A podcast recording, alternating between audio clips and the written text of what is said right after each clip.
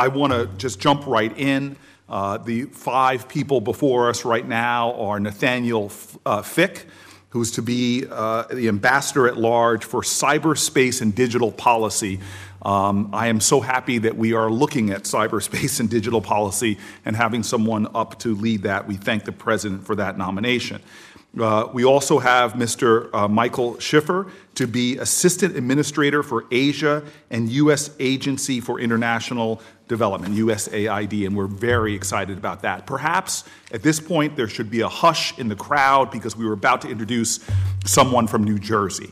Um, I, I want to uh, introduce uh, Ms. Rachna, uh, Rachna uh, Korhonen uh, who is from, of course, the Garden State, to be ambassador to the Republic of Mali. And then we have Lucy, uh, Ms. Lucy Tamlin to be ambassador to the Democratic Republic of the Congo. And finally, Miss Jessica Davis Bay uh, to be ambassador to the Republic of Cote d'Ivoire.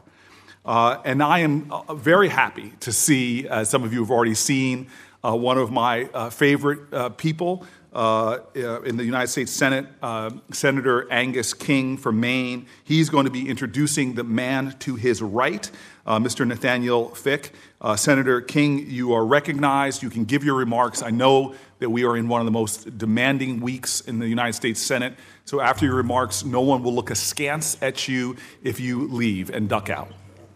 You're recognized. Senator, thank you very much. I was excited when you said I was one of your favorite people, but then you qualified by saying in the United States Senate, so that that that narrowed it somewhat substantially. Uh, I'm delighted to be with you this the, this morning and uh, to introduce uh, uh Nate Fick. But uh, I want to begin by a little bit of a description of the office that he's going to be taking and how important it is. Uh, as as as you and the and the vice chair know, I worked for several years on cybersecurity policy for this country as part of the Cyberspace Solarium Commission. One of our principal recommendations uh, was the creation of an office or a bureau in the State Department to deal with international issues relating to cyber.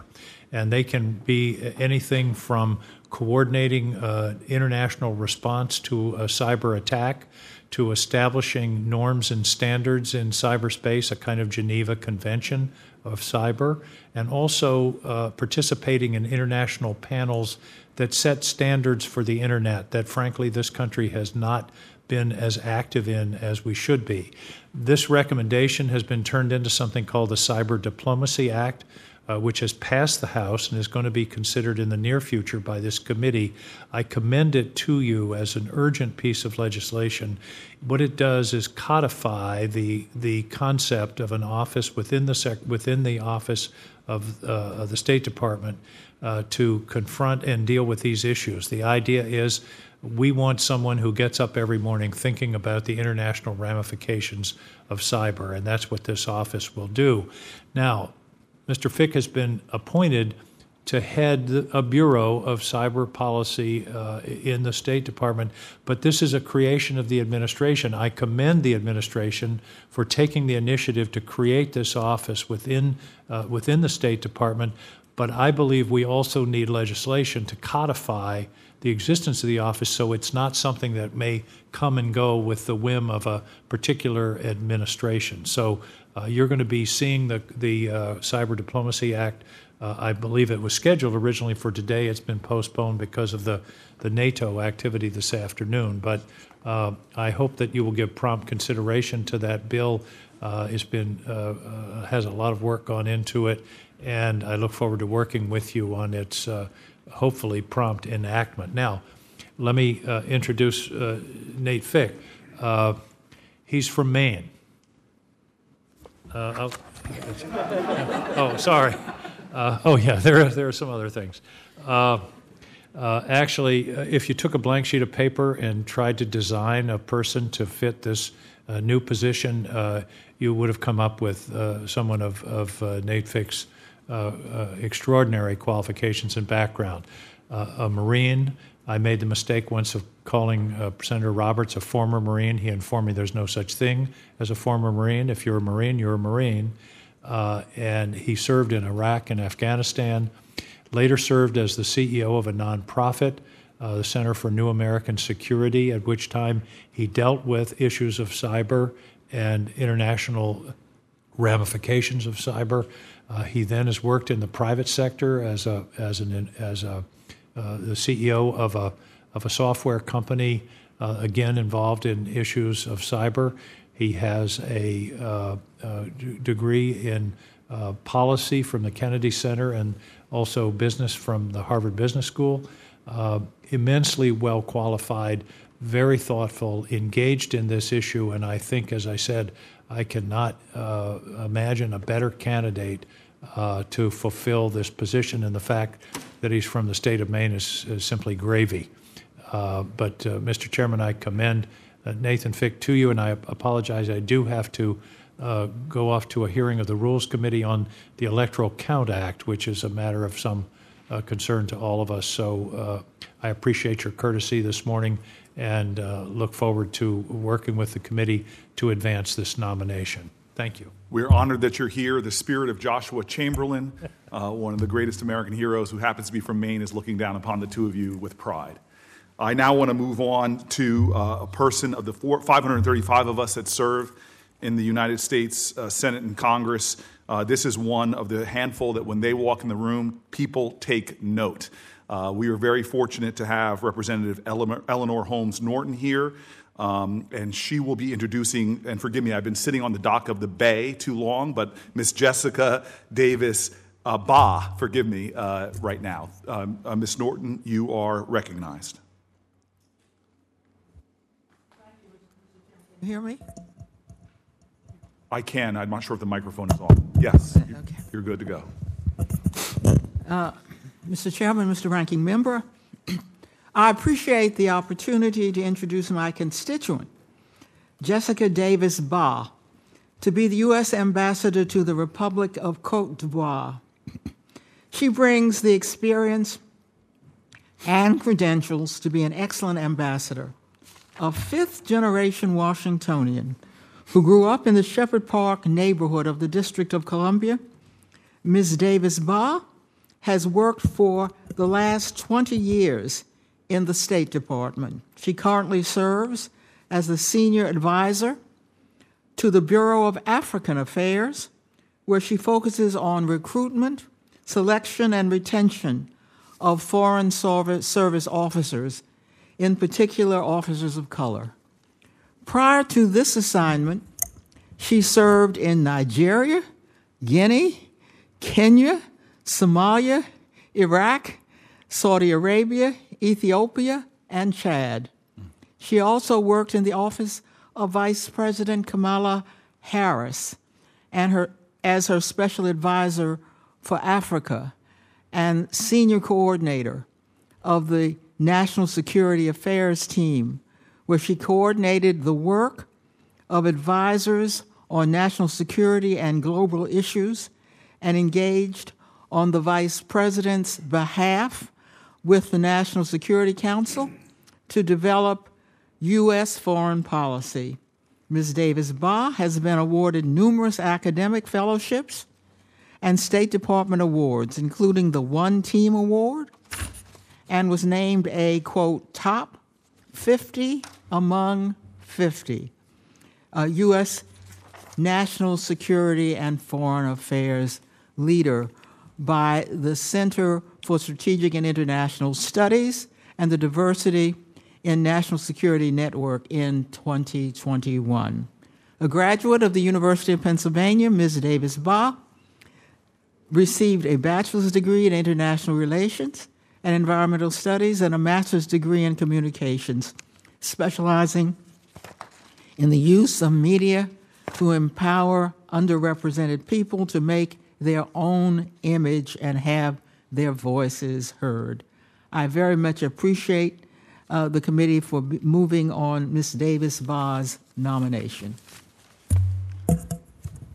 Congresswoman, we again appreciate your presence here before us. We all take note of that, and we thank you for that eloquent introduction. You may take your leave at any time. I know there are a lot of demands on, on your time and, in a very busy day, so thank you uh, very much for being here. I'd like to proceed now with the remainder of the introductions, if I may. may. Uh, the first, it's an absolute pleasure to introduce uh, a particularly special nominee uh, to every member uh, and staffer on this committee today, and that is Michael uh, Schiffer, the President's nominee to be the Assistant Administrator for the Asia Bureau of USAID. I'd like to think that we on this committee taught him every single thing that he knows. Um, uh, but really, uh, unfortunately, I must confess publicly, it's probably the other way around. Uh, he has been an extraordinary staffer. He's been a senior advisor and counselor on the Senate Foreign Relations uh, Committee staff, coordinating Asia related policy. Mr. Schiffer brings a wealth of knowledge and experience to his job where he has shown an extraordinary commitment to this committee, its mission, and to ensuring that U.S. policy, U.S. foreign policy, represents the best of our collective shared American values. No matter how many rounds of text negotiations we put him through, he somehow has survived and is better for it. Mr. Chairman, can I ask you to just yield for one moment? I will yield to you at any time, Senator Cardin. I just want to add my uh, appreciation to, to, to Mike Schiffer. Uh, I chaired the East Asia and Pacific Subcommittee, and he was the principal staff person. And you're right, it was just the reverse. We've learned so much from his experience. Uh, he's such a dedicated public servant. I know he'll do well in the executive branch. We're going to miss him in the legislative branch. And I just really want to thank him for his service on this committee and to the members of our committee. I, I thank you for that added uh, hallelujah and amen. We would call it in my church. I appreciate that that testifying. Um, I just want to continue and say that Mr. Schiffer served uh, as the Deputy Assistant Secretary for, of Defense for East Asia and worked uh, for the Honorable Dianne Feinstein, Senator from California, as Senior National Security Advisor and Legislative Director. Prior to working for the Department of Defense, uh, Mr. Schiffer worked on, for the Stanley Foundation, where he was a program officer responsible for Asia programs. He was a Council on Foreign Relations uh, um, Hitachi International Affairs Fellow in Japan, and he served as director of the International Securities Program at New York University's Center for War, Peace, and News Media. In addition to his public service, Mr. Schiffer has also had some colorful life experiences, including managing a bed and breakfast in, I don't know why not New Jersey, but in Hawaii. Um, I look forward to quizzing the nominee on the best uh, bagel spots uh, for this New Jersey boy if I visit uh, the island. Mr. Schiffer's regional experience and intricate knowledge of Congress make him an excellent candidate to oversee the Asia Bureau's development assistance programs, budget, and allocation of resources. As the U.S. grapples with complex challenges, immense opportunities in the Indo Pacific region, from strategic competition with, Japan, with China to the current global food crisis, from mitigating the impact of climate change to combating emerging infectious diseases, from preventing um, democratic backsliding to protecting the human rights of minority, uh, minority communities, there is a lot to do. I look forward to hearing from him uh, on the importance of U.S. engagement in the region and how USAID can foster sustainable, resilient, and in innovative development. I want to congratulate you on your nomination. And before I move on to the next nominee, you should know that usually the tradition is that Chris Murphy, on his birthday, usually runs a marathon. But instead of doing the 27 miles today, he is here uh, to, to, to, be here for you. So that's a, a particular honor. All right. We now move to the great, we put her in the center to mark her importance uh, from New Jersey. I want to again, Rachna uh, Sachdeva uh, Korhonen, I want to thank you for being here. You hail from Hunterdon County, the mighty Hunterdon County, and you're joined today by your beautiful family who I had a chance to briefly meet. meet, um, uh, meet. Uh, your, your husband, uh, Juha, your mother, Mina, and your two sons. I am grateful for them being here. You are a career member of the uh, Senior Foreign Service. You are currently serving as the executive director of the combined executive offices of the State Department's Bureau of Near Eastern Affairs and Bureau of South and Central Asian Affairs. Previously, you were the Consul General and Principal Officer for the U.S. Uh, cons- Consulate uh, to the Kingdom of Saudi Arabia. Your experience is vast. You led the management section of the U.S. Embassy in, uh, in Sri Lanka and in Washington. You served as a special assistant to the Undersecretary for Management. Among your other assignments, you served in various capacities at embassies all across the Middle East. Before joining the State Department, you worked in multiple leadership positions in the private sector, and you bring that rare combination of private and public sector experience at the highest of levels. Uh, now that I've listed your resume, let me say this. Once confirmed, you will bring leadership, experience, character, and a dedication and passion to this nation's security and economic success. It is so valuable that you are before us right now. And Mali, especially, was once seen as a democratic leader. It's now become the epicenter of conflict and instability over the past decade, uh, exemplifying the challenges we're having in the Sahel region. Military officers uh, we've seen have led to the overthrow of an elected president just as recently as August of 2020, which seemed, unfortunately, to be that part of, the, of, of a trend, uh, really fueling governance challenges in that entire re- region. We know the crisis that we're seeing in the Sahel region, and we know that in May of 2021, uh, soldiers overthrew the civilian transitional leaders whom they had put in place and put in a, transition president in 2021. We know that Islamist insurgents affiliated with Al Qaeda and the Islamic State are active in much of central and northern Mali. Further, the conflict has affected parts of the country, and, are, and, and parts of the country are experiencing serious crisis level food insecurity. Mali has one of the world's highest rates of acute malnutrition. It is clear that the UN peacekeeping mission in Mali is not enough to prevent mass suffering, instability, and death, and potentially the spread of greater and greater terrorist activities. It's clear that the U.S. must do more, and we must have the most talented people possibly serving in our efforts in Mali. So I want to congratulate you on your nomination. I am sobered by the challenges before you, but I am looking forward uh, to hearing from you on how you will assess the United States' priorities in Mali, how you will uh, meet the challenges and bring your inner Jersey to bear on a difficult situation. I now am grateful uh, to have a privilege of introducing another person going to another very uh, challenging region, Miss Lucy uh, Tamlin. Uh, Ms. Tamlin is the nominee to be the ambassador to the Democratic Republic of Congo. Uh, she is a career member of the Senior Foreign Service and is currently the Charge d'Affaires for the U.S. Embassy in Sudan. Uh, we're very, very grateful for your work there currently. Previously, she served as the U.S. Ambassador to the Central African Republic, U.S. Ambassador to the Republic of Benin, and as Deputy Chief of Mission in the U.S. embassies in Portugal and in Chad. In addition, she has experience at U.S. missions to the United States, to the United Nations and its specialized agencies as economic counselor at the U.S. mission to the Organization for Economic Cooperation and Development, and as a provincial reconstruction team leader uh, in Erbil. I'll spare the committee this incredible resume. I literally could read for another 10 more minutes. You have an extensive degree of service under presidents of both parties, you are a testimony, in my opinion, to what it means to dedicate your life to this nation's well being, its safety, and relationships around the world.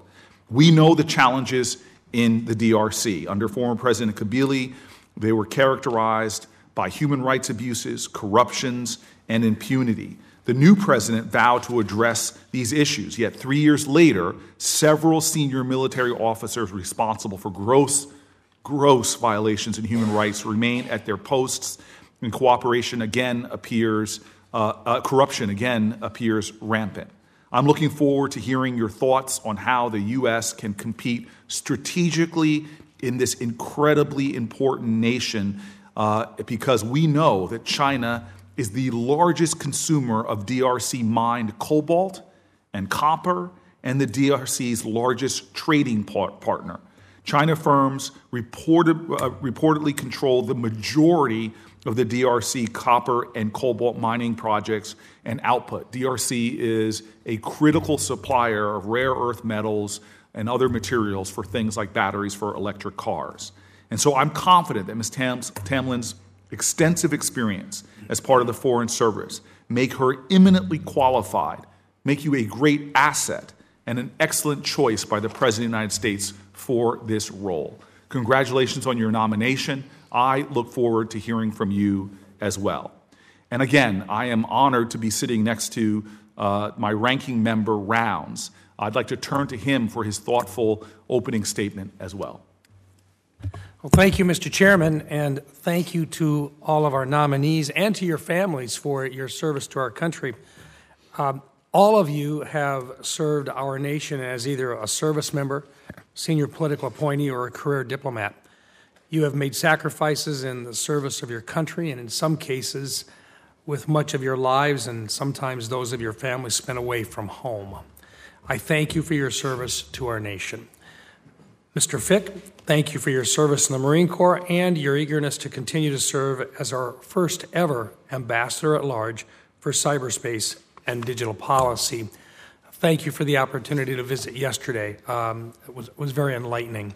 Cyberspace presents myriad opportunities and challenges for our national security, economy, and foreign policy. The United States, our allies, and partners face an increasingly complex and interconnected global security environment with threats in cyberspace posed by state actors, most notably Russia and the People's Republic of China, as well as non state actors. We need to take a hard look at our foreign policy as it relates to cyberspace and how we can be proactively engaged to defend U.S. interests. I appreciate your willingness to serve as the first leader of the State Department's newly created Bureau of Cyberspace and Digital Policy, a very challenging assignment. Mr. Schiffer, thank you for your service in the Department of Defense and your long service as a congressional staff member. I'm glad to see an experienced senior advisor like you as the nominee for Assistant Administrator for Asia in USAID. Across Asia, USAID plays an important role in helping countries achieve sustainable long term growth and success. Through development partnerships such as the Quad between Australia, India, Japan, and the United States, and with the Association of Southeast Asian Nations, USAID supports developing countries in Asia to realize their development goals and contribute to a more prosperous and hopefully peaceful world. USAID is a critical pillar of the U.S. foreign policy, and I look forward to hearing how you plan to further U.S. Asian relationships and provide development assistance to developing countries in Asia.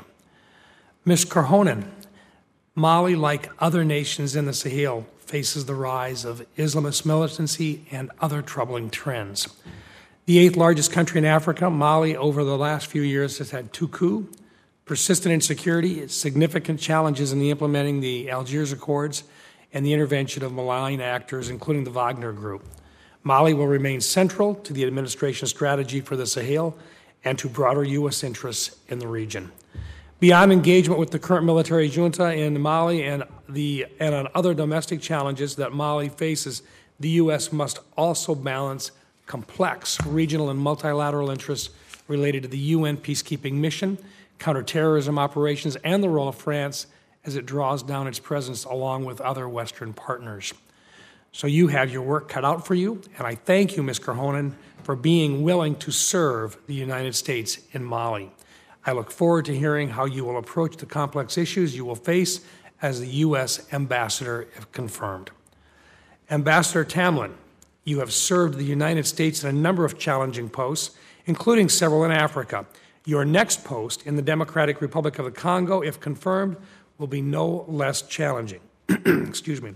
I thank you for being willing to serve in the places we most need experienced ambassadors who understand Africa as well as the U.S. priorities and challenges on the continent.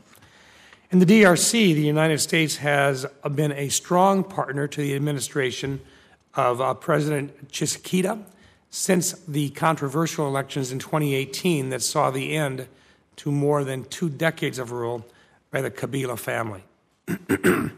While there have been some efforts to, uh, at reform, progress has been slow to, deep, uh, to deeply entrenched interests and power dynamics in the DRC, as well as ongoing insecurity in eastern Congo that has become even more worrying in recent weeks with the resurgence of M23. Ambassador Tamlin, I look forward to hearing from you and how you plan to pursue U.S. priorities in the DRC if confirmed, particularly with elections expected late next year. And once again, I most certainly appreciated your visit uh, yesterday and look forward uh, to your discussion with us today. Uh, Ms. Davis Ba, you have had, excuse me, you have had a long career serving the United States in some of the most challenging posts on the African continent. Your experience serving, excuse me, in both Chad and Nigeria, both important players in the continent, will serve us well in your new role as the U.S. ambassador to Cote d'Ivoire, if confirmed. If confirmed, you will need to engage our Ivorian partners on a number of important issues to include preventing and countering violent extremism, trade and investment, global health, and the implementation of the Millennium Challenge Corporation Compact. I thank you, Ms. Davis Ba, for your willingness to continue to serve the United States in Africa and uh, in a country that is important to U.S. policy objectives for the entire region. I am delighted to meet with all of you today and look forward to your comments. Thank you, Mr. Chairman. Thank you to my uh, ranking member. We're going to now proceed through your introductory comments. We're going to go from my left, actually, to my right, starting with Ms. Ba, ending uh, with Mr. Fick. Um, a pro tip, though, as you prepare to go, please introduce your family and friends behind you. If there's anything I know about getting on the good side of Tim Kaine, there are three things he likes. In fact, there's three things he loves family, friends, and big, bald senators from New Jersey. Miss, uh, Miss, Miss Ba, please proceed with your opening statement. Thank you so much, um, Senator. Uh, well, first, then, I'd like to introduce my family. I am joined with me uh, today by my husband, Amadou Mahtar Ba, by my son, Alioune. He is the oldest of my five sons, representing all of the Ba boys here today, and my mom, Janice Davis. Mr. Chairman, ranking member, distinguished members of this committee, it is the greatest honor of my diplomatic career to appear before you this morning as President Biden's nominee to be the next U.S. ambassador to the Republic of Cote d'Ivoire. I appreciate the confidence of the President and Secretary Blinken for entrusting me with this opportunity of a lifetime. If confirmed, I will advance our bilateral relationship and build upon our enduring partnership for the benefit of all Americans and all Ivoirians. I am here today to continue my family's legacy of service. We are Washingtonians. We are educators, public servants, and veterans. We are patriots who have chosen life in our nation's capital, dedicated to improving our country and our global community. I made my first solo trip overseas in high school to volunteer with Operation Crossroads Africa and decided then to pursue life in the international community. If confirmed, I will serve and lead to empower all people to achieve their greatest potential and make a difference in our world. I recognize the enormity of this moment that I share with my family, who support me every step of this journey. I've introduced to you already my husband, Mahtar, um, and our five sons. And if confirmed, they will accompany me to Abidjan. We have served to advance common values and the interests of the United States in Nigeria, Guinea, Somalia, Kenya, Iraq, Saudi Arabia, Ethiopia, and Chad. My late grandmother, Doris Haynes, a retired DC public school principal, accompanied us celebrating her 90th birthday in Nairobi. Through our service, my parents, Janice and Joseph Davis, my brother Jay and his family, and our friends discover the world through our lived experience. This is an important moment for the people of Cote d'Ivoire. They have taken bold strides to strengthen democracy through political dialogue and reconciliation. With its national development plan, the country is building the foundation for a prosperous future. Ivoirians are investing to reap democratic dividends. And if confirmed, I will prioritize partnerships to achieve our common goals, aspirations, and vision for the future. I will encourage Cote d'Ivoire's political leaders to continue on the path towards peace, fortifying democratic institutions with every single step. Through our embassy programs, we are prioritizing freedom of expression, political competition, and universal human rights. We will emphasize greater participation of women in the economic, political, and social fabric of the nation. The partnership between the United States and Cote d'Ivoire is vital to meet the unprecedented global and regional challenges of this moment. Terrorist activity is on the rise in West Africa as violent extremist organizations in the Sahel seek to expand their influence into coastal states. Cote d'Ivoire's neighbors are besieged by extra constitutional changes in power, and disinformation is prevalent in Ivoirian social media. The unjustifiable war in Ukraine has increased food and fuel prices for the people of Cote d'Ivoire and around the world. Yet, through all these challenges, our partnerships remain strong. Together, we strengthen democracy, expand economic prosperity, and increase security. Cote d'Ivoire's economic performance is extraordinary, with enormous potential for increased trade and U.S. commercial investment. And if confirmed, I will expand opportunities for American companies to unleash innovation and contribute to a private sector that encourages transparency, entrepreneurship, and inclusive growth. A country is strongest when its citizens experience safety and security. If confirmed, I will work closely with you, members of this committee, and colleagues across the U.S. government to increase health security, enhance Ivoirian military capabilities, and strengthen community resilience. I will capitalize on new opportunities provided by the Global Fragility Act, landmark legislation made possible through bipartisan congressional support. If confirmed, I will lead our mission to strengthen democratic institutions, deepen economic and cultural ties, and expand partnerships based on mutual respect between the United States and Cote d'Ivoire. Thank you so much for your consideration, and I look forward to your questions. We thank you for that uh, presentation, and I'd like to now move to Ms. Lucy Tamlin. Thank you, Senator. To start off, I'd like to introduce my cousins, Jesse and Kevin, who are here behind me. Mr. Chairman, ranking member, and members of the committee, it is an honor for me to appear before you today. I'm grateful to President Biden and Secretary Blinken for the confidence that they have placed in me as their nominee for the ambassador to the Democratic Republic of the Congo, that is, DRC.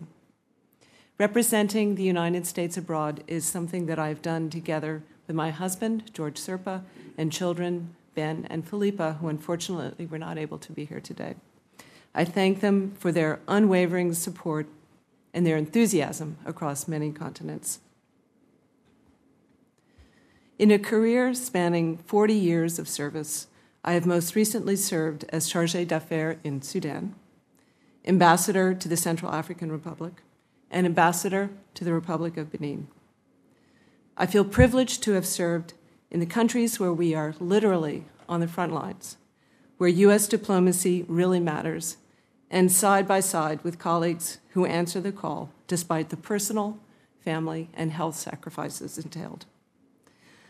Looking after the safety of the embassy community and ensuring that each and every American or local employee can flourish and bring his or her best to the job in an environment free of harassment and discrimination is my highest priority as a leader. Mr. Chairman, members of the committee, the United States has important interests in the DRC. This enormous country is home to 47% of Africa's tropical rainforests. The minerals and metals under its soil, if responsibly extracted, will help power the globe's transition to clean energy. The DRC's dynamic, entrepreneurial, and creative population of over 100 million are eager to engage with the United States. Our cooperation with the DRC has strengthened dramatically under the tenure of former Ambassador Mike Hammer. African Growth and Opportunity Act access has been reinstated. Through the Privileged Partnership for Peace, Prosperity, and Preservation of the Environment, we are broadening our engagement with President Tshisekedi's government across the full range of issues to include security, democracy, and human rights, anti corruption, the environment, health, and business climate. If confirmed, I commit to nurturing and strengthening this ambitious agenda, which is good both for the DRC and for the United States' health, economy, and the environment. In this continent sized country, U.S. assistance is helping tackle persistent health threats, notably Ebola, working to advance shared climate goals, promoting responsible and accountable mineral supply chains. We are supporting efforts to fight the pervasive trafficking of persons, natural resources, and wildlife, which feeds corruption and violence. Other countries, notably the People's Republic of China, fully grasp the DRC's potential. We want the Congolese people to know that corrupt mineral exploitation deals, illegal logging, and environmental devastation is not inevitable and that there are alternatives. If confirmed, I commit to using all our diplomatic tools, including leveraging visa ineligibilities and sanctions, to help the Congolese fight corruption. Right now, reducing violence in the DRC's eastern region is critical.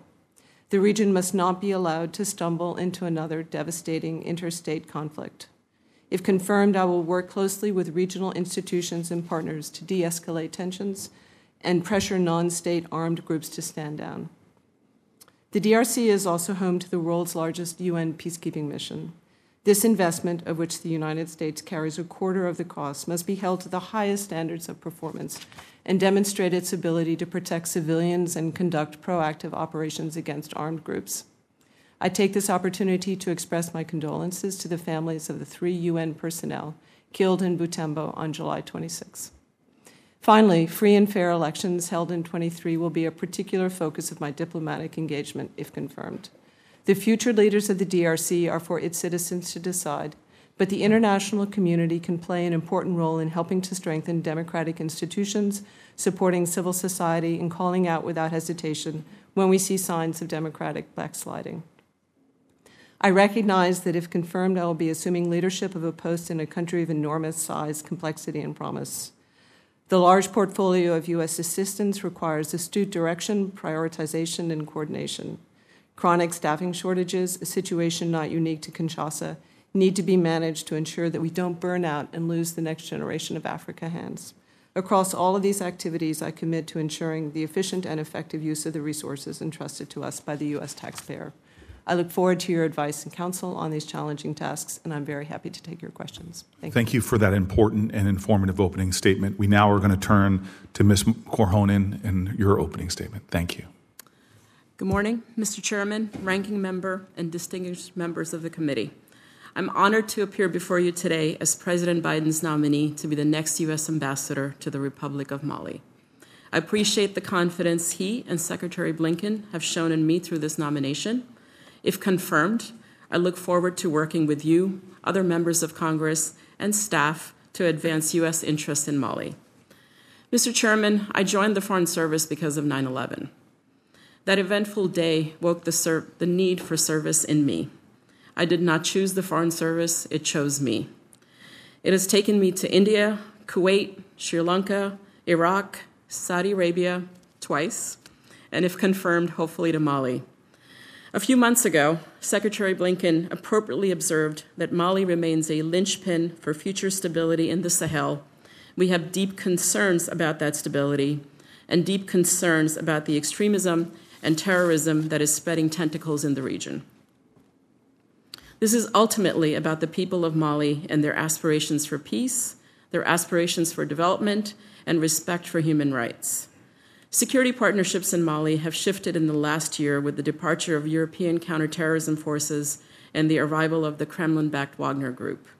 The human rights violations and abuses allegedly committed are not only horrific, but will push aggrieved civilians into the ranks of terrorist groups. If confirmed, I will work to counter Russian disinformation attempts to veil the true harm and cost of Wagner's actions. Additionally, the United Nations Multidimensional Integrated Stabilization Mission in Mali, MINUSMA, is facing unprecedented challenges due to restrictions placed on it. I will advocate for the free movement of MINUSMA peacekeepers and for conditions that allow resumption of accountable international security assistance to counter the spread of terrorism across the country. If confirmed, I look forward to leading Embassy Bamako in advancing U.S. interests in Mali. Our main interests include bringing the country back to a constitutional democracy that helps all of its citizens, furthering economic development, and countering the incursion of terrorism that threatens not only Mali, but the rest of the Sahel. We welcome the agreement to a 24 month timeline between the Economic Community of West African States, ECOWAS, and the transition government. If confirmed, I look forward to shaping U.S. activities to encourage constructive participation in Mali's democratic transition and 2024 elections. Malians have shown before that they can be the shining light of the region. U.S. assistance in Mali promotes democracy and improved governance while supporting sustainable livelihoods. USAID's health programs reach 80% of Mali's population, 80%. NIH, CDC have built solid public health systems that met the Ebola challenge in the past, help mitigate the impact of COVID, and promise to make inroads in the global fight against malaria. These programs are closely integrated with our democracy and counterterrorism goals in a well coordinated interagency effort. If confirmed, I will work together with our interagency and our international partners to maintain strong partnerships for development and stability. We are committed to the Malian people and their aspiration for responsive democratic governance. Mr. Chairman, if confirmed, my highest priority will be the protection of Americans and American interests, including all mission personnel. Moreover, I will carefully and diligently ensure responsible stewardship of taxpayer dollars through effective leadership of U.S. Embassy Bamako's strong interagency team. Mr. Chairman, you see sitting before you the ultimate American dream.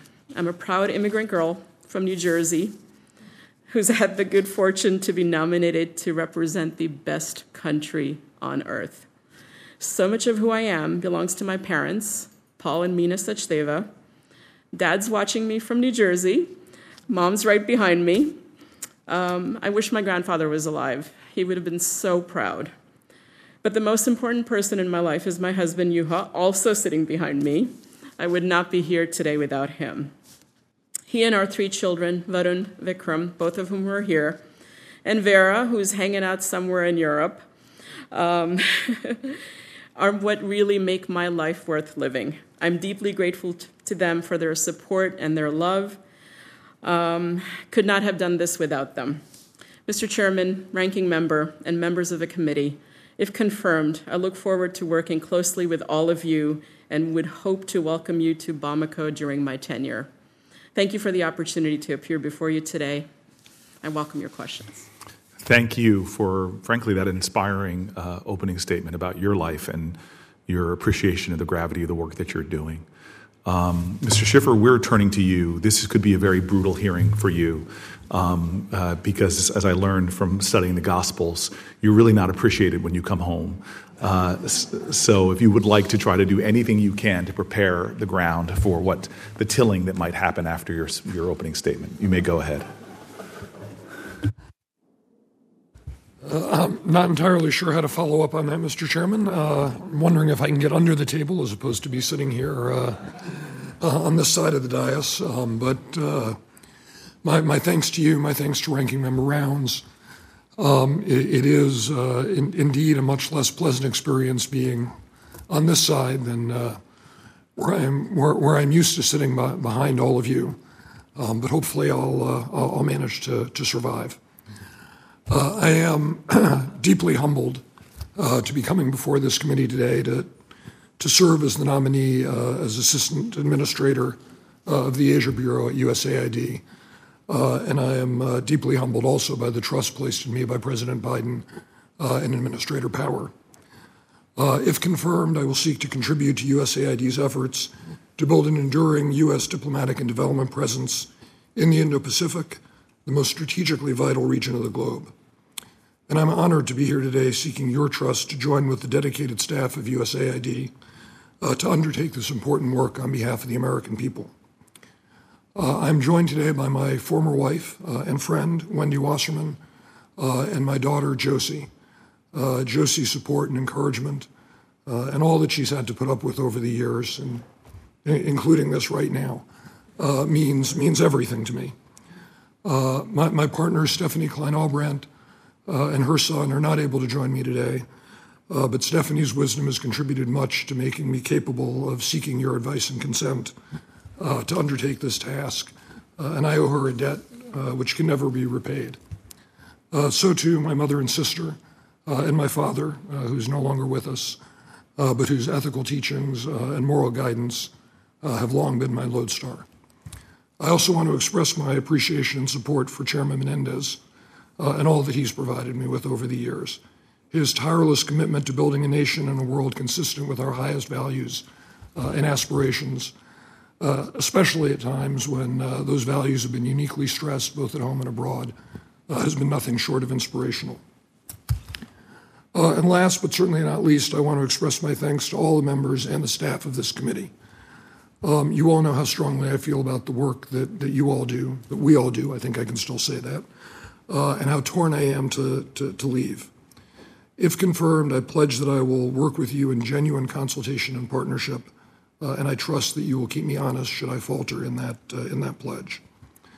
Uh, as we face the challenges of the 21st century, including the realities of strategic competition with China, I can think of few undertakings more important than extending USAID's mission to drive sustainable and inclusive development, regional prosperity, and stability in Asia.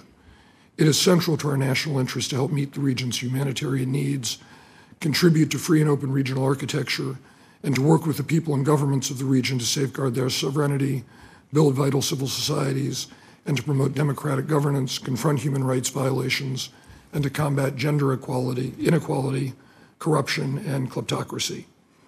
And as I know members of this committee appreciate, we do this work not just because it is the right thing to do, although it is certainly that, um, but because working alongside allies and partners in the region to build a more capable and connected Indo Pacific community is vital for America and benefits American workers and families.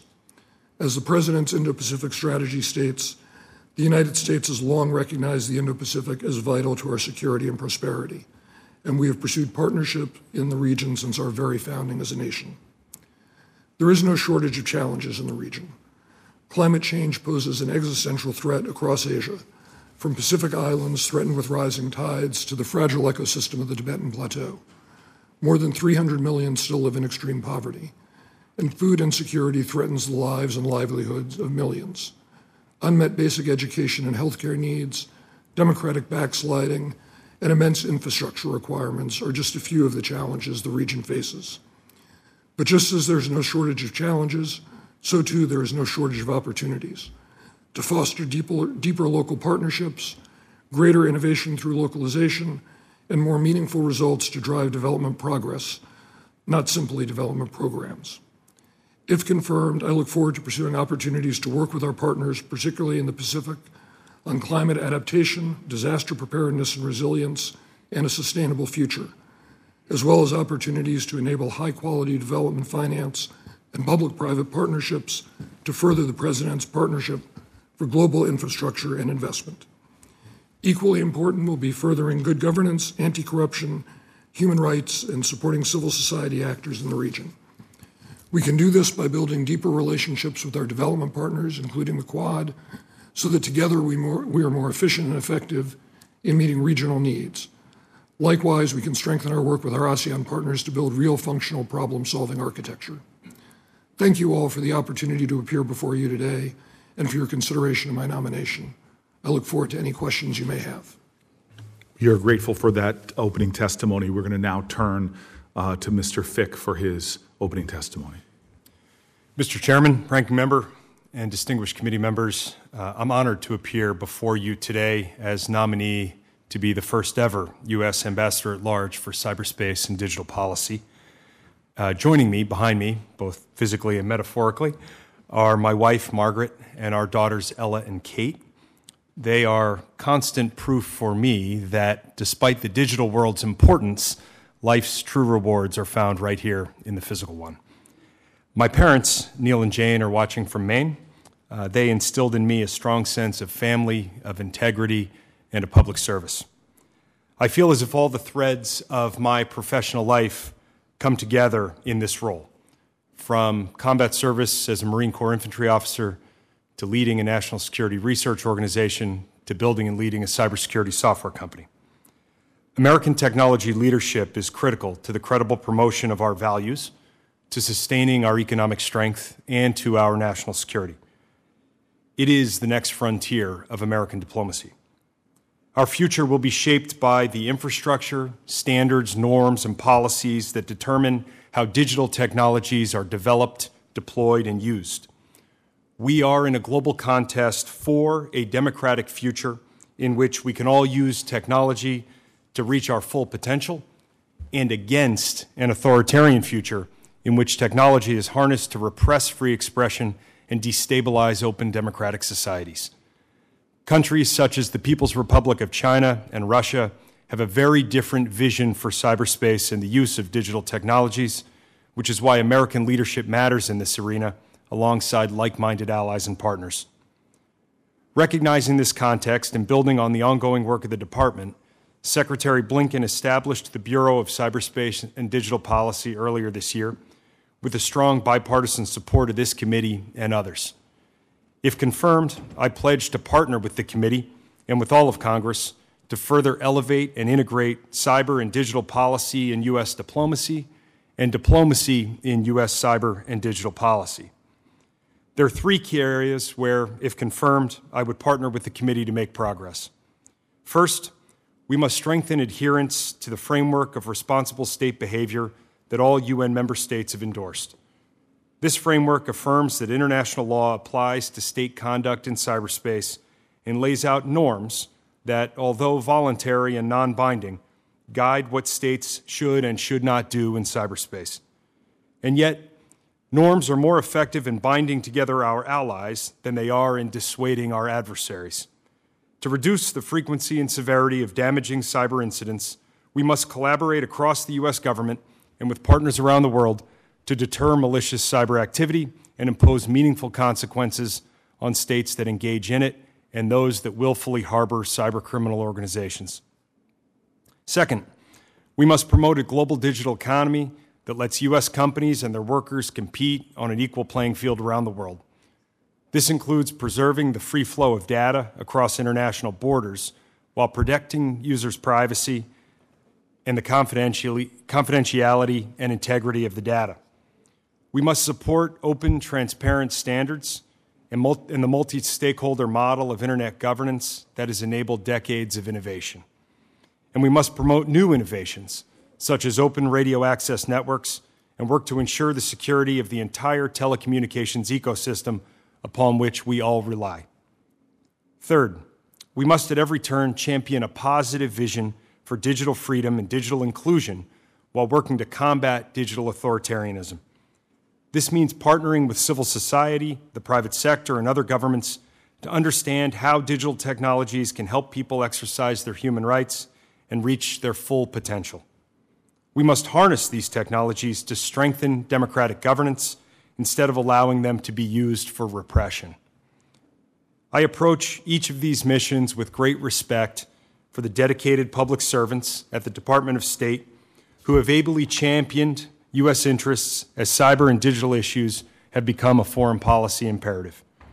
If confirmed, I will dedicate my time and energy to building the new Bureau into an enduring institution with the talent and resources it needs to advance U.S. interests around the world through diplomatic engagement and foreign assistance.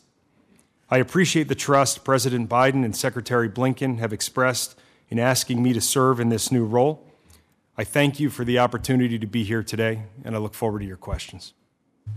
Mr. Fick, we thank you so much for your opening statement. This is the how I'd like to, without any objection from my ranking member, I'm going to defer to uh, Senator Menendez for his opening a round of questions, and we're going to come back to the ranking member. Uh, then we're going to proceed to Senator Kaine. I'm going to be here for the duration so I can save my questions to last, depending on who, who shows up. And with that, I would like to turn to my senior senator, senior to me in time in the Senate, but also senior to me in sagacity, tenacity, and audacity. Okay. Uh, I'm going to record these comments. Anyhow, uh, let me thank you, Mr. Chairman, and the ranking member uh, for presiding uh, over this nomination hearing. One of the most important things we do as members of the committee is oversee nominations, and we need the uh, help of all of our colleagues in getting through the nominees. I appreciate both you and the ranking member for doing it, and thank you for the courtesy of being able to go first. I have, I have some other issues. Congratulations to the nominees. Uh, before us today, uh, we thank you and all of your families for your service to our country. Uh, let me take a, f- a few minutes of personal privilege to speak about Michael Schiffer, who has been my longtime senior advisor and counselor on the Senate Foreign Relations Committee. He's one of the leading foreign policy minds in Washington, having also served as Deputy Assistant Secretary of Defense for East Asia. He's a respected expert on Asia with a network of relationships across the continent. I never forgot when I first started visiting Asia when I was on the committee in 2006 and started going with Michael to visit Asia. And it would be very interesting to me when heads of state, including when I was chairman of the committee previously, would say, hello, Mr. Schiffer, before they'd say hello to me. So uh, it just goes to the, the depth of uh, relationships he has. I've long relied on uh, Michael's counsel, expertise, and judgment in dealing with some of the most vexing issues facing the committee, and no one is more qualified or more deserving of this nomination than he is. He's dedicated and committed to a values based foreign policy that champions freedom, human rights, and democracy, and he'll be a strong advocate for those principles across the continent and will work to ensure that AID's programming reflect our values and our interests. And he is someone who doesn't hesitate to speak his mind. Uh, stories about his willingness to speak truth to power uh, abound, uh, but don't worry, Michael, I won't share them here today. Uh, but it's an important quality that will serve him well in the executive branch as he ensures that USAID has a seat at the table and a voice in the interagency process. It's precisely that kind of leadership that we need in the administration today, someone that knows the right approach on assistance to Asia and how to get it there. So um, I appreciate uh, all of those great assets, and I will not continue with my remarks on you because then my time will be eaten up for questions. So I'll include them for the record. Michael, thank you for your excellent uh, work with us. Uh, Mr. Fick, uh, to be um, the ambassador at large for cyberspace and digital diplomacy is the new frontier for us. Uh, the State Department unveiled the, unveiled the Bureau of Cyberspace and Digital Diplomacy in April this year. Last week, the committee introduced a State Department authorization of 2022, which contains a version of the Cyber Diplomacy Act that would authorize the CDP Bureau in statute and thus support its long term viability. What would be your top priorities as ambassador at large for the Bureau if it finds its footing in the department? Thank you, Senator, uh, for the question and also for having me here today. Uh, I have three uh, immediate top priorities, and I think of them as concentric rings moving from innermost to outermost. Uh, because the Bureau is new, the first and innermost priority uh, is building the team and establishing a culture uh, both in the Bureau in, and in the department where a fluency and expertise in digital technologies is seen as important to the careers and futures of career Foreign Service officers um, and members of the civil service. I can imagine a future where any candidate to be a chief of mission uh, is expected to have an understanding of these issues because they're a substrate that cut across every aspect of our foreign policy. The second priority, the second ring moving outward, uh, is to assert the State Department's rightful place in the interagency process on topics of cybersecurity and digital policy. Uh, and then, third, are uh, all of the policy challenges out there in the world.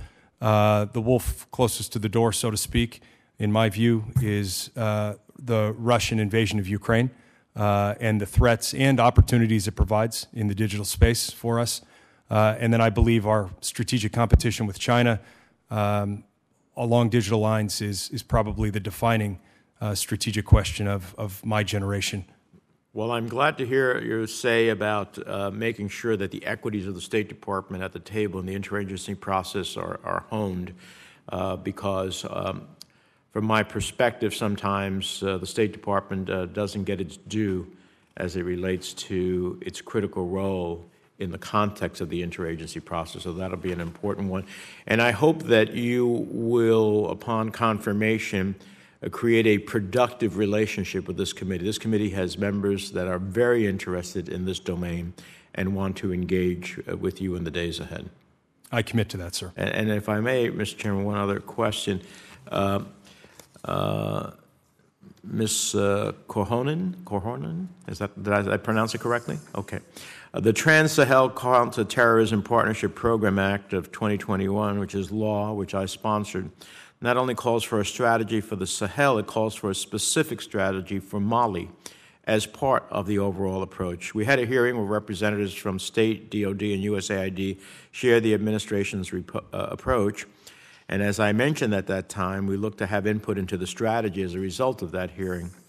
Could you briefly outline for me the draft five year strategy for Mali? How does that strategy differ from the approach of previous administrations with respect to balancing the so called three Ds in Mali? Thank you.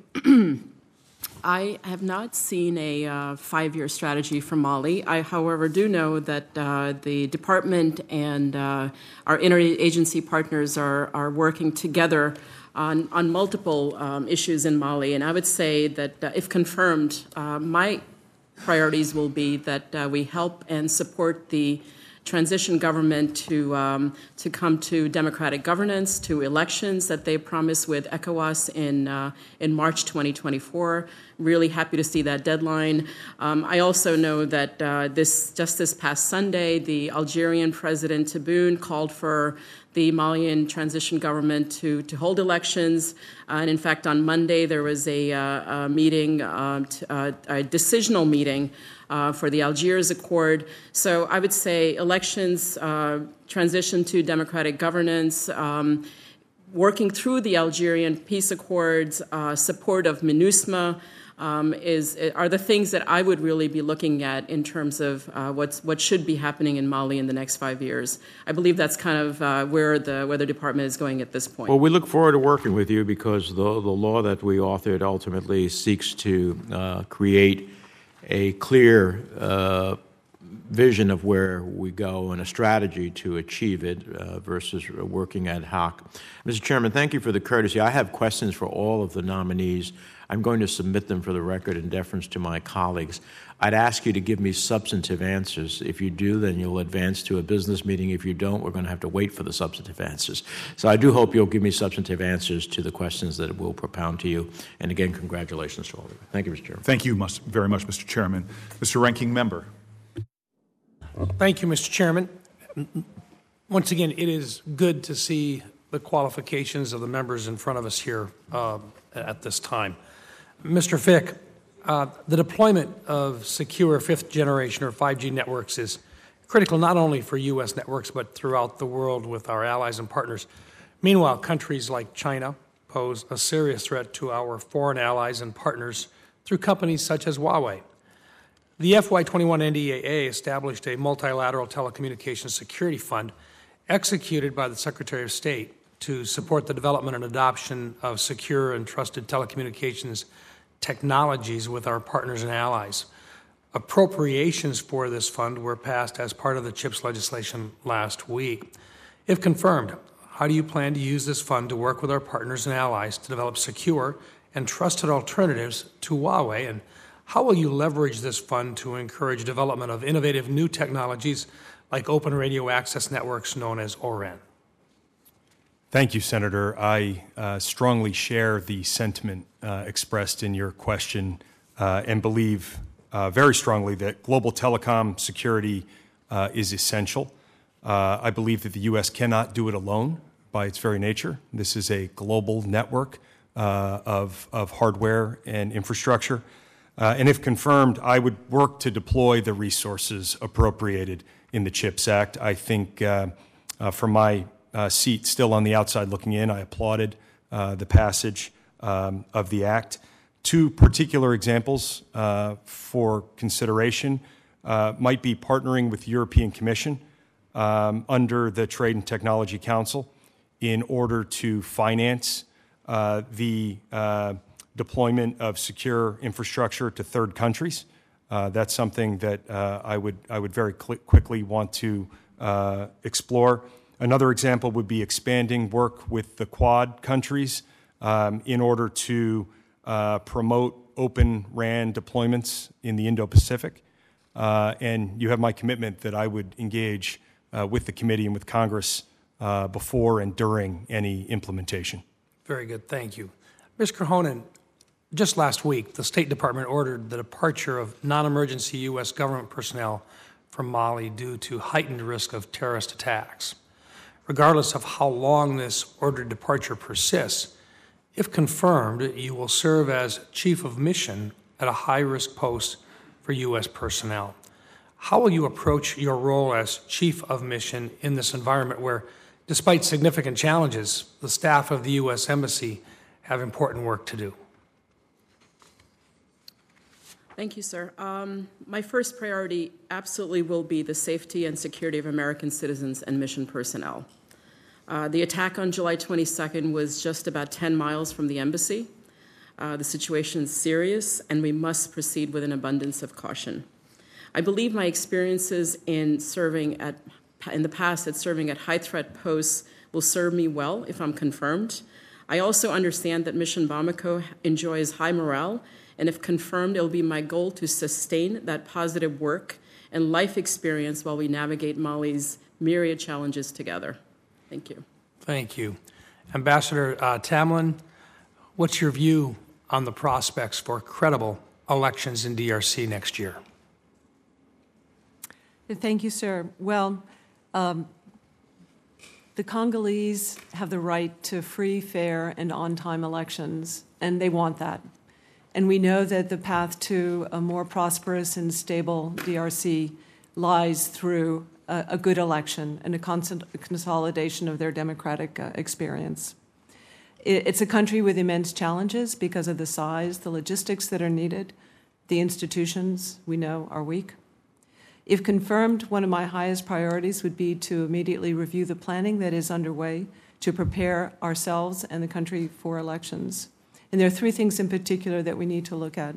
The first is um, progress on national preparations. How are they doing in terms of voter rolls, procurement, um, the uh, census that may need to take place? The second thing is how is our assistance um, helping in the right places? And then finally, what is the enabling environment?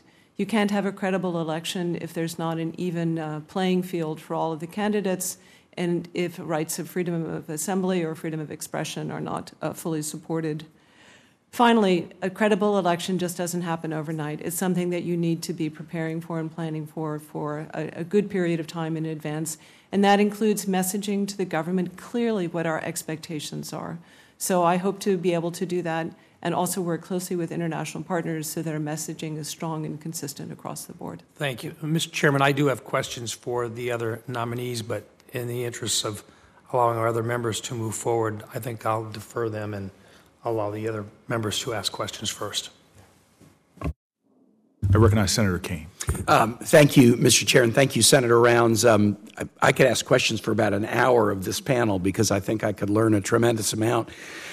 but let me make two comments and then really one question that will be for you, Ambassador Tamlin. Um, first, to Nathaniel Fick. When my son Nathaniel was a senior in high school in December of 2007, and came to me and said, Mom and Dad, um, I want you to know that I've been talking to a Marine recruiter for the last few months. I noticed that he had your book, One Bullet Away, on his bookshelf. And I think it was, it was a surprise to us when he told us this. Uh, I think your writing was uh, influential in his decision. He had an eight year career as an infantry officer with two deployments, is now a reservist.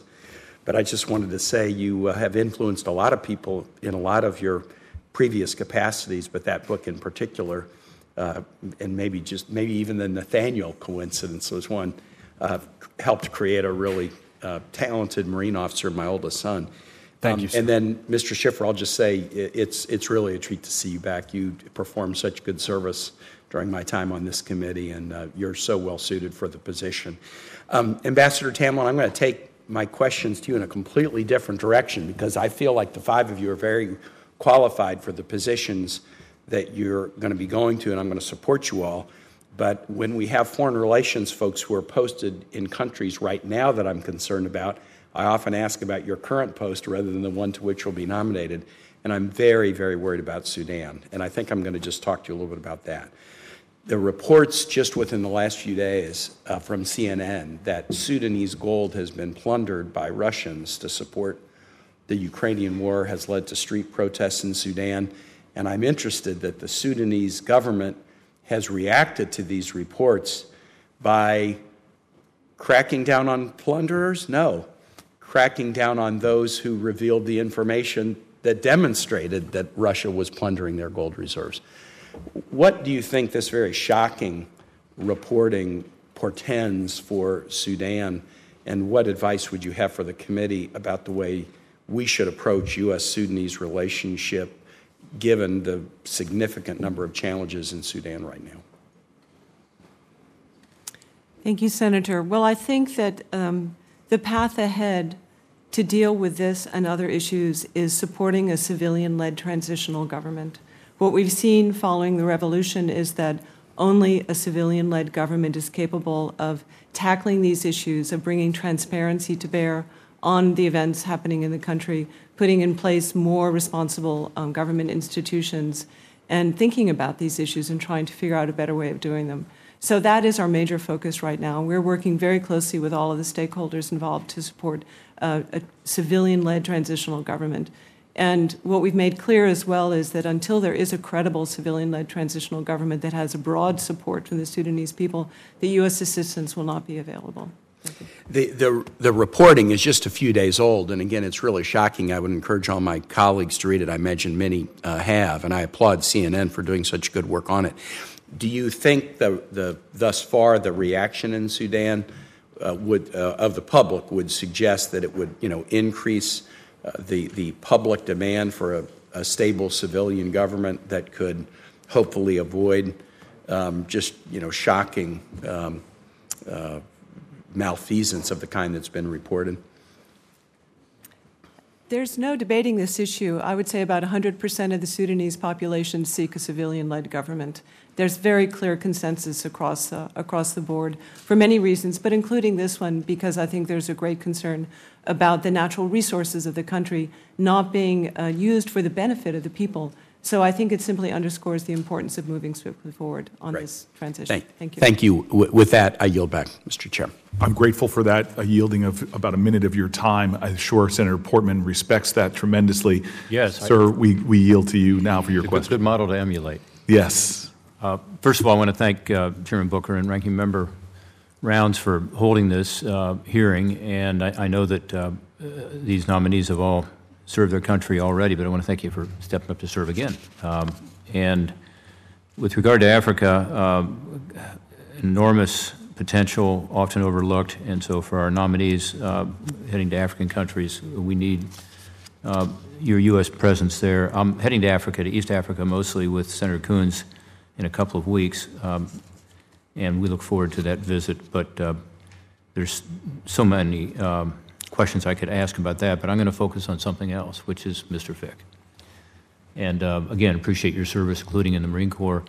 Uh, what I'm concerned about is that we have overlapping responsibilities and authorities with regard to our cyber defense. And this has been something I've worked on for a while with very little uh, result, actually. Um, we seem to keep adding more and more top cybersecurity positions to our government.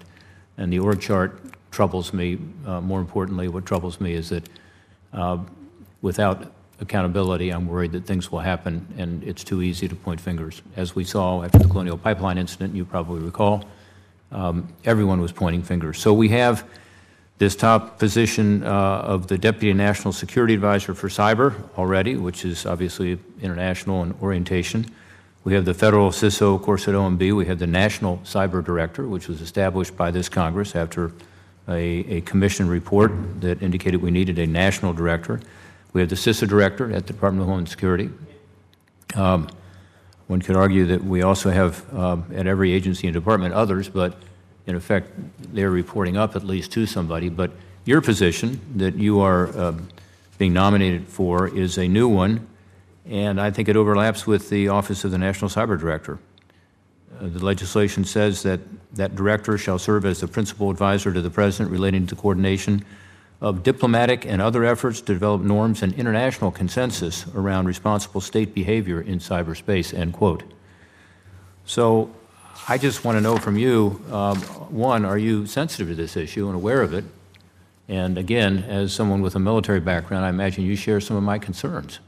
And I'd like to hear those if you do and how you intend to conduct yourself in this role so that you can fit into this construct. Uh, Congress is not very good at org charts, Um, so it really will be respons- the responsibility of the individuals who have these jobs to work together and uh, to, to not allow the gaps in accountability, in particular with regard to the National Cyber Director's role, which seems to overlap directly with the State Department Cyber and Digital Policy Bureau functions um, responsibilities. How would you work collaboratively, across all departments to assure that we're not being dupli- duplicative and ensure that we have accountability?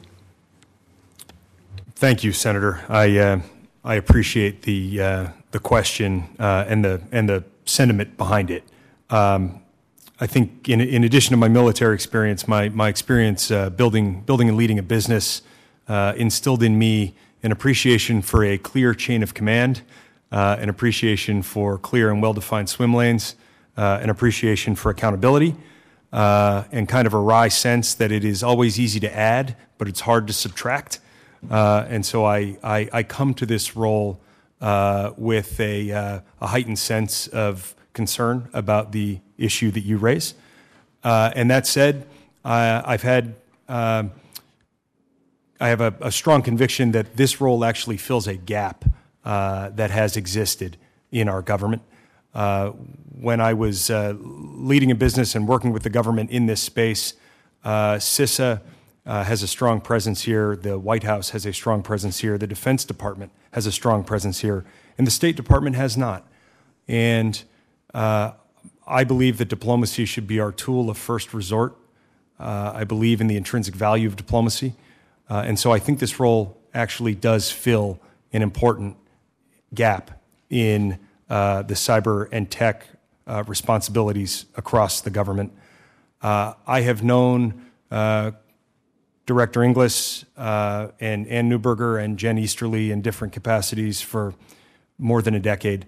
I have full confidence that we can carve out the right swim lanes uh, and I hope that as the, uh, if confirmed, as, as the inaugural ambassador leading this office, um, we could create clear lines of responsibility that outlive any individual.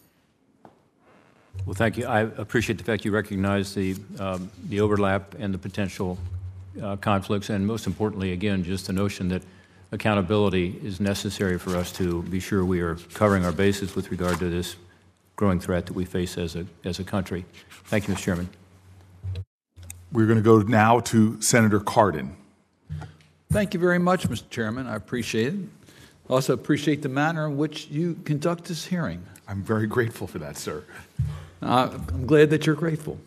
Uh, let me uh, let me uh, also acknowledge uh, what Senator Rounds uh, indicated during his opening comments that all five of our nominees have a career of public service and uh, you have dedicated yourselves to helping our country. And we know that is a family sacrifice, and we thank you and your families for your incredible service to our nation. And um, we're very pleased that you are willing to take on these incredibly important responsibilities. In one case, a new position, in other cases, some critically important countries, and uh, the position at USAID.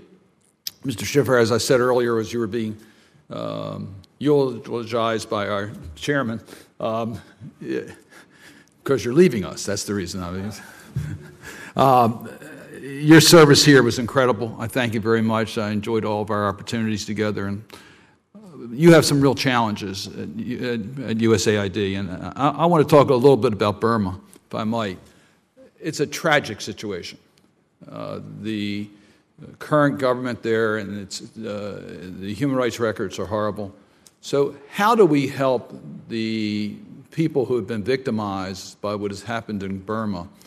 How does the United States play a constructive role to try to get help out uh, to the people that have been dislocated and abused as a result of Burmese government?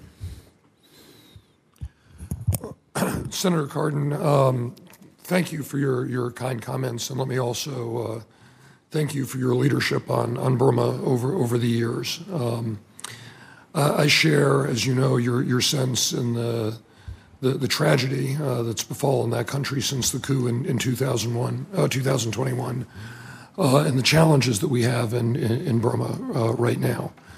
I think it is absolutely vital that the United States stands with the people of Burma.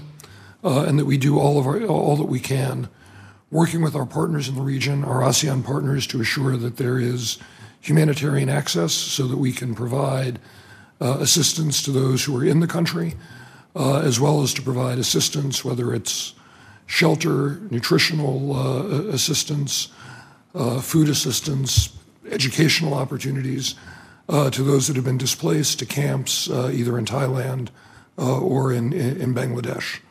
I think there is a, a deep moral obligation. and then, secondly, I think we have a continued uh, obligation to work with civil society actors uh, who remain in Burma, who are trying valiantly to create additional space uh, so that democracy and genuine ethnic and, uh, and national reconciliation might once again get traction uh, in that country, uh, and to work with them to try to lead Burma back to a, path of democracy and responsible governance. I have no illusions about how tough it is. Uh, I have no illusions about the challenges that we face with uh, the, the military junta in, in, in Naypyidaw.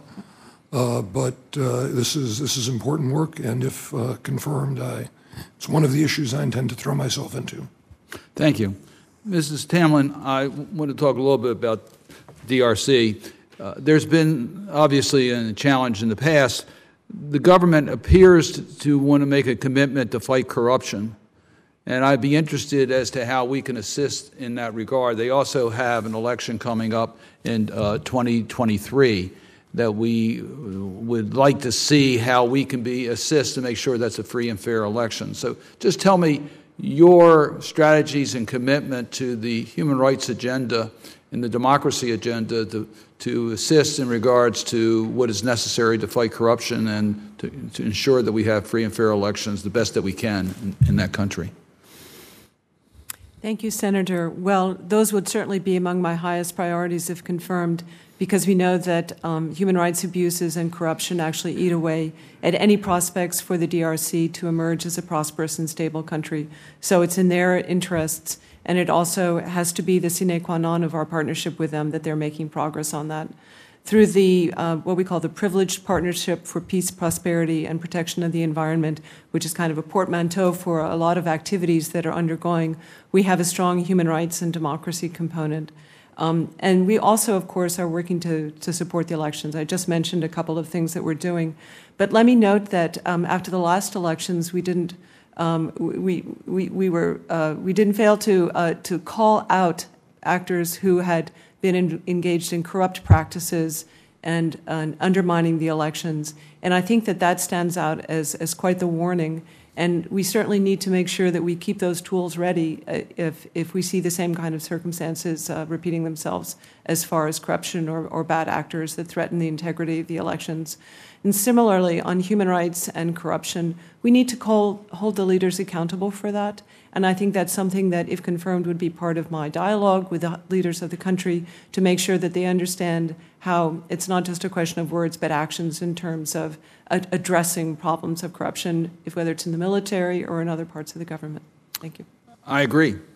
You have our support here in the Senate to, to, to amplify uh, those issues, particularly if we believe that attention is needed uh, in order to get the right results. So thank you. Thank you. Thank you.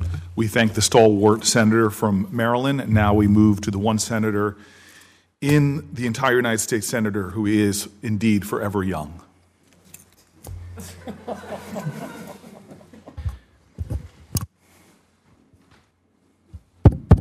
With apologies to Rod Stewart, uh, thank you. Chairman.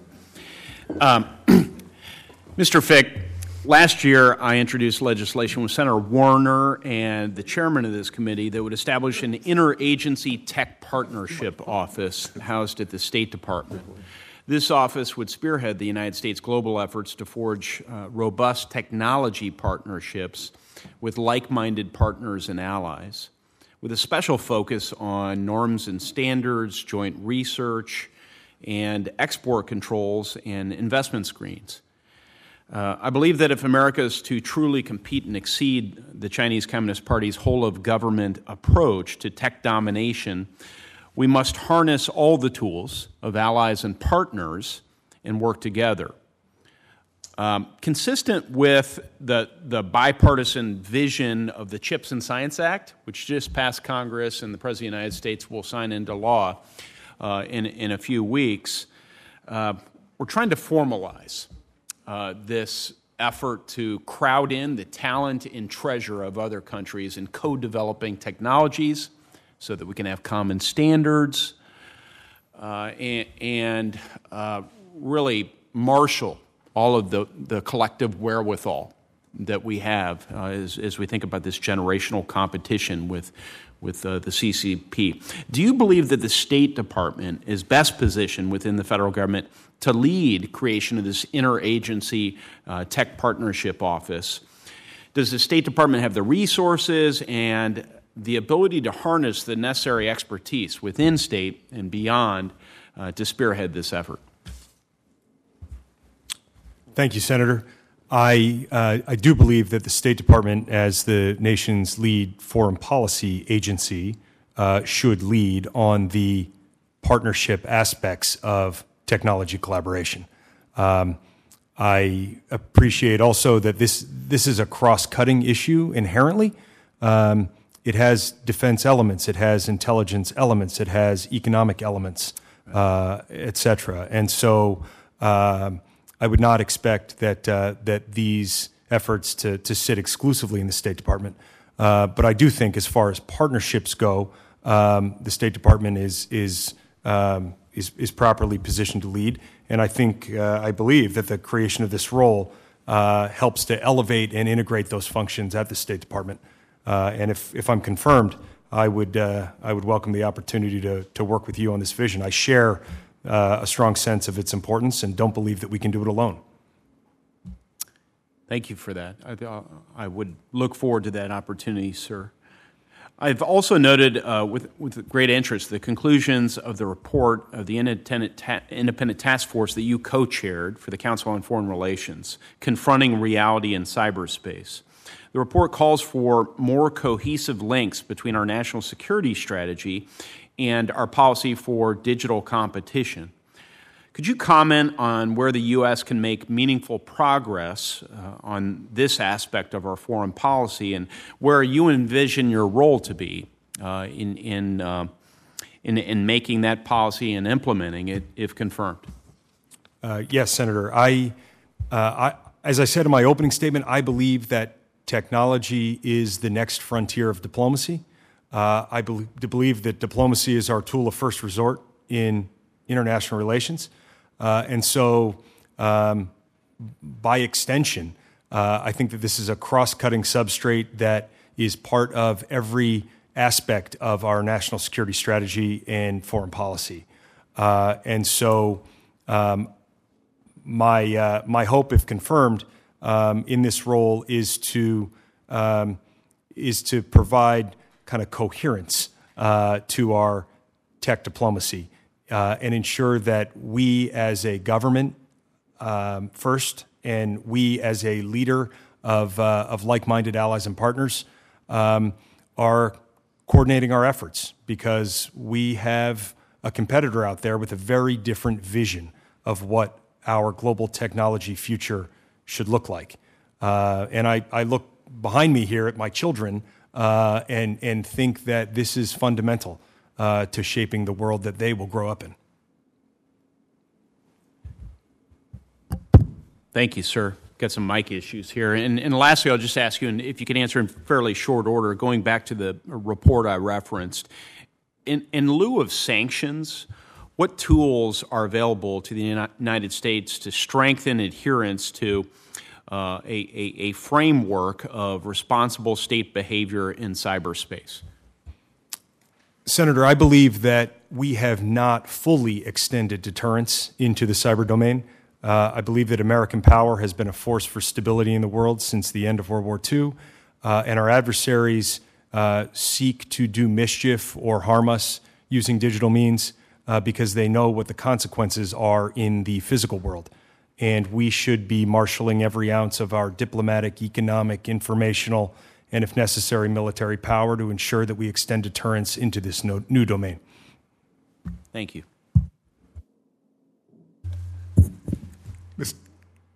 Mr. Young? Yes, Mr. Thank you very much for your question, sir. Yeah. Thank, thank you very much. Yes, I'll get a staffer to help you with your microphone next time. thank you, my friend. As always, your thorough questions uh, are informative and important, so thank you. Um, I want to start and uh, jump in. Um, Ms. Ba, you have been spared the scorn uh, and questioning of my colleagues, so I want to jump in with you on some really, uh, what I think are really important issues. Um, I have uh, a great concern that we're heading uh, as, a, as a globe spiraling into the greatest food insecurity our planet has ever seen, affecting more people than ever. And obviously, uh, this is a, an issue for uh, Cote d'Ivoire. Um, and so I would like to know uh, from you uh, what is the largest impact of the Russians' war in Ukraine on the agricultural sector in the country? And what are some thoughts of yours to help to deal with uh, any food insecurity that is going to result? See? Senator, thank you very much for the question. Um, indeed, uh, the impact of the war has made exacerbated food insecurity in Cote d'Ivoire and across Africa. Um, agriculture is one of the most important sectors um, for Cote d'Ivoire. It's one of the largest exporters of cocoa, the largest exporters of cocoa in the world. Um, and so we are looking to continue and to deepen these partnerships in the agricultural sector um, with the U.S. companies that are already active in the country, but also to set um, and to strengthen a business climate to encourage other American companies um, because when American companies are working in partnership uh, in Cote d'Ivoire uh, and across the region, we see innovation. Um, and so, if confirmed, I would be focused on strengthening the role of American companies, the American model, to be able to look at how to not only deal with the immediate crisis of food security, um, but also to be able to create the conditions so that um, small scale farmers, larger farmers, women, young people can have livelihoods in the agricultural sector and to be able to feed themselves and to be able to sustain their lives in the long term. I want to ask you just a, a personal issue. I, I, I, worry about our economic relationships often with African nations when we're often sustaining uh, relationships that reflect the colonization of the past. And so when you look at uh, uh, Cote d'Ivoire, you know, the government's national development plan emphasizes efforts to diversify beyond raw commodity export, exports, which I think is really important for the development of countries and their strength. Um, they look to promote domestic processing of cocoa beans or raw cashews into more finished products, which I think is a very healthy economic evolution. How can the U.S. support this initiative in diversifying their agricultural sector uh, while also ensuring that the other priorities, human rights and more, continue to be sustained for the evolution of their, their economy? Thank you for that uh, as well, Senator. Um, economic opportunity is really the foundation of um, security very often. They go hand in hand. Um, and go- good governance transparency, accountability is also part and parcel. So, if confirmed, I would be looking at how to have integrated approaches in all that we do, and to really to bring the best of the United States to bear in Cote d'Ivoire, to be able to engage with young people. Because very often, young people, um, 77% of the population of Cote d'Ivoire below the age of 35, they need to be able to see opportunity and they need to be able to see what's possible. And the American model is different than a colonial model and traditional models. And we have incredible companies. Um, we can help uh, Cote d'Ivoire diversify their economy, looking into other industries as well, like cultural industries. Um, but when we look at American companies, encouraging different models um, that can uh, look at corporate social responsibility and to be able to broaden from an integrated perspective economics, good governance, as well as security. Thank you very much. Um, I would like to uh, go quickly to uh, Mr. Uh, Mr. Fick. Uh, we often look at the issues of uh, cyberspace, digital policy, in terms of our fears, concerns, and understandable worries. But I'd like to maybe frame my question in the opportunity side.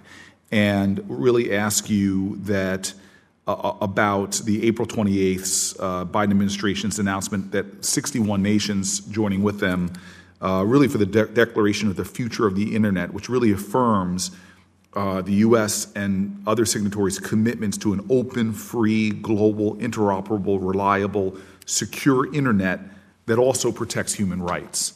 And I, I, guess I'd like to know how do you envision the CDP's Bureau's role in pursuit of this new global partnership and what aspects of the declaration you're going to be prioritizing?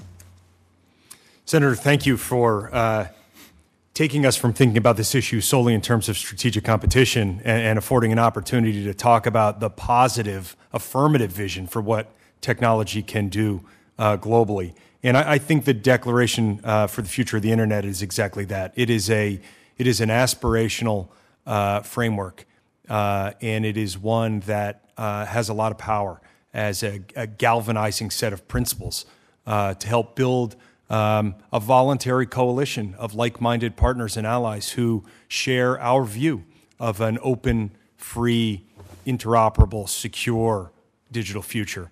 Um, if confirmed, I would use um, uh, this role to try to expand uh, the number of states who are signatories to the, the, uh, uh that document um, and do it uh, by telling a, a positive, again, affirmative uh, story of, of the power of technology.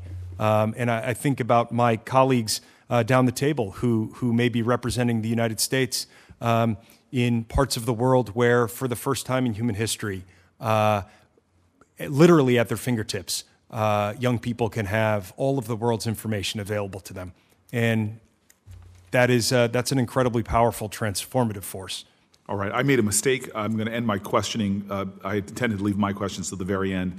We're going to go to Senator Van Hollen, who is an extraordinary partner, um, an important member of this committee. Then we're going to uh, go back to some procedural questions I have for the entire panel that I should have asked at top. Uh, then I have some of the most grueling, brutal questions I've ever asked somebody for Mr. Schiffer. And then uh, we're done. I think everybody else is going to submit for the record. So, Mr. Schiffer, please get ready for me to come at you hard. Um, uh, but Mr. Van Hollen, go ahead.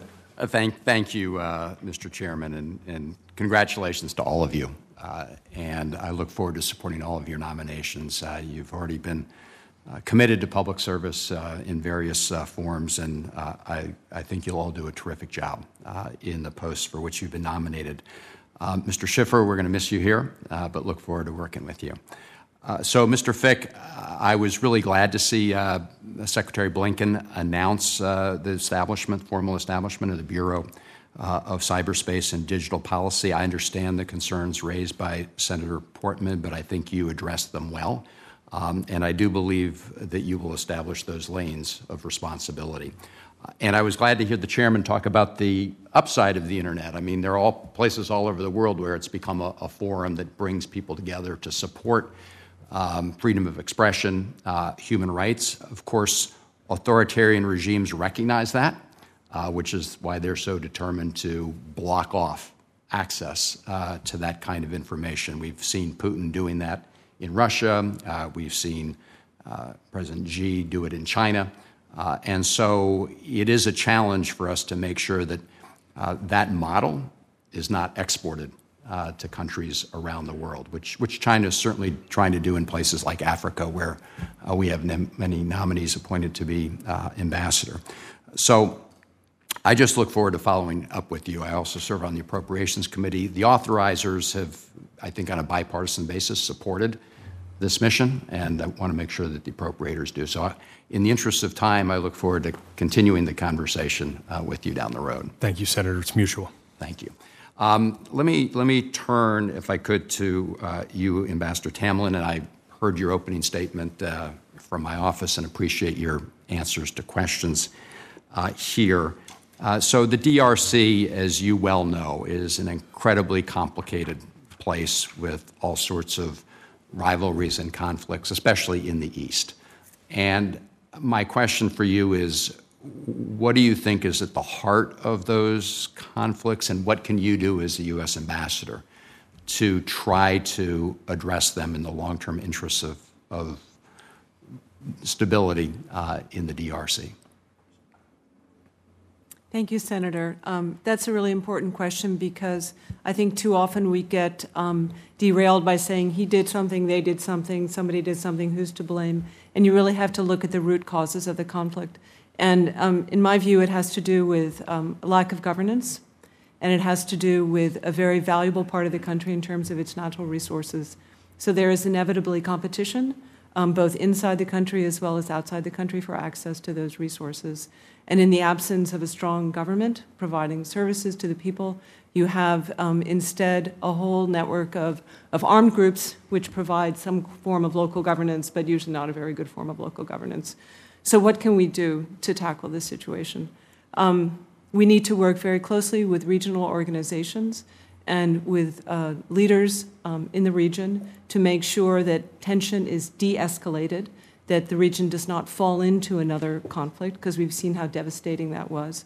So it's very important that leaders get the message, and believe me, the State Department has been messaging recently to leaders on the importance of reducing tensions, of cooperating and having dialogue with neighbors, and using those regional bodies and mechanisms to try to resolve conflicts. I think also some of our programming, which tries to address root causes of conflict, which can be um, traced to exploitation of minerals in a non sustainable and a non accountable, non transparent way. If we can address that, that helps some of those local grievances. And again, supporting the government to be the kind of government that provides the security and services to the people that they aspire for. Aspire to. Well, thank you for uh, hitting on all those points. And I know that uh, Senator Booker raised the issue of rare earth minerals in his opening statement. That obviously is part of what's at the heart of this, um, a lot of these conflicts. And so look forward to working with you on that as well. Uh, I, I, do want to bring to your attention um, a, a, great Marylander who has been very involved in the DRC. Um, his name is Pastor Weaver. Uh, he's the pastor of one of the largest AME churches uh, in Maryland. He is the president of the Pan African Collective. Um, he's established a school, uh, the Weaver School, uh, in the DRC uh, that has over 900 students in primary and secondary uh, school, um, 20% of them orphans. Uh, our former ambassador, Mike Hammer, um, visited the school, and so my ask of you is once you get settled uh, there, if you would also go out to see the school. I think it's a great example of the faith based community here in the United States uh, supporting important humanitarian and educational efforts uh, in Africa. Thank you, Senator. If confirmed, it would be my pleasure to go and visit. Thank you. Thank you. Thank you, Mr. Chairman. Um, I'm very grateful for you, Senator Cardin. Um, so I'm going to get my Schiffer questions done. Prepare yourself, sir. There'll be five questions. I hope you can answer them as quickly as possible. Then we will have procedural questions, uh, and then I think we're a wrap. So, Mr. Schiffer, uh, obviously there's a crisis in Sri Lanka right now. Uh, the president fled and resigned amongst a, a really full-scale economic crisis and protests. Uh, there was a new uh, Sri Lankan president that was elected by the parliament, very closely affiliated, unfortunately, or fortunately, depending on your views here, but I imagine it's unfortunately, uh, that doesn't have public confidence. Uh, I'm really wondering about USAID and what we could do to sort of guide or alter our policies there and how we might respond quickly to support any meaningful democratic process uh, uh, institution capacity building, civil society bolstering uh, in, in the weeks and months ahead. Thank you, Mr. Chairman. Uh, I mean, the, the, the, situation in, in Sri Lanka has been uh, truly, um, in a different way, but similar to Burma, tragic over the past uh, several months. Um, my understanding is that, that, that USAID has sought to engage to provide for the immediate humanitarian assistance uh, given the economic crisis uh, on the ground in uh, in Sri Lanka, and that we the USAID is part of the larger set of activities to coordinate with other partners in the region, including through the Quad, to look to um, support proper governance in, in Sri Lanka. I think this is a a long-term rebuilding process. Um, it's uh, an issue that, if confirmed, uh, I do intend to, to look at closely and come back to this committee and to you uh, to consult and to get your guidance. I really hope we can have that conversation. All right, sir. This is the speed round. Four last questions. The last chance this committee is going to have to verbally question you before you leave us We all have abandonment issues as senators, so prepare yourself. Uh, your first question you are an Asia expert, correct? Uh, allegedly.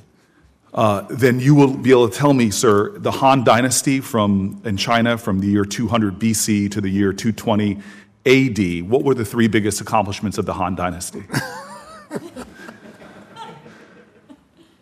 Let the record show you could not answer. um, number two, sir, um, there is a significant movement going on in parts of Asia that you, I'm sure, have heard of. It's called K pop. Could you please tell me your three favorite male K pop bands? Uh, there is only one K-pop band, and that is BTS. So that's that, that, that's my answer. That is wrong, and let the record show that you got yet another answer wrong. And then finally, you know that modern mathematics was really innovated in Asia. Uh, the extraordinary accomplishments in math and science. So, my final question for you, sir, three wrong answers for an Asia expert. Uh, but my final question for you, sir, is what is the square root of 1,256? Am, am I allowed to call on a family member? You cannot phone a friend, sir. let, let the uh, record show you're 0 for 3 and your final moments uh, before the United States Senate, uh, highest, longest serving committee, the Foreign Relations Committee. What an ignominious way to end, sir. Um, uh, and I'm very disappointed in you. Uh, but however, you are greatly still loved by people on both sides of the aisle. Your service has been extraordinary. I want to say uh, right now, I've got to do these perfunctory questions. They're important, though. I would hope that there would be a hearty yes uh, from all of you in unison. Uh, you do not have to harmonize your yeses, but I'd like to hear them if possible. Uh, do you agree to appear before this committee and make officials from your office available to the committee and designated staff when invited? Yes. yes. Uh, let the record show I heard yeses from all of them. Number two, do you commit to keep this committee fully and currently informed about the activities under your purview? Yes. yes. Uh, let the record show I heard all the yeses. Uh, number three, do you commit to engaging in meaningful consultation while policies are being developed, not just providing notification after the fact? Yes. Yes. Yes, that was not as loud and vocal, but I did hear everyone. The last question is Do you commit to promptly responding to requests for briefing and information requested by the committee and its designated staff? Yes. Yes. Thank you very much. I, I want to conclude by saying what I said at the top, Mr. Ranking Member. These are extraordinary Americans. Uh, you all have very distinguished uh, service under your belt in the public and the private sector. You are now taking posts of critical importance uh, that are not only of critical strategic uh, uh, national security and economic possibility importance for our nation, but also as uh, leaders on this planet, really important for humanity. Um, there is a story about Abraham Lincoln at a time when he was uh, trying to hold our nation together, another time of crisis. And he finished this incredible speech that you all know, the second inaugural address, with malice towards none, with charity towards all, with firmness in the right as God gives us to see the right. Afterwards, he was at a reception, and people were crowding around him, pulling him in, in different directions. But he was pushing through the crowd to find his friend. The friend almost didn't get in. He was an African American man until someone recognized this regal man, uh, yet humble in spirit, and they brought him into the reception. Lincoln found this black man and said to him, I must know what you thought of my speech.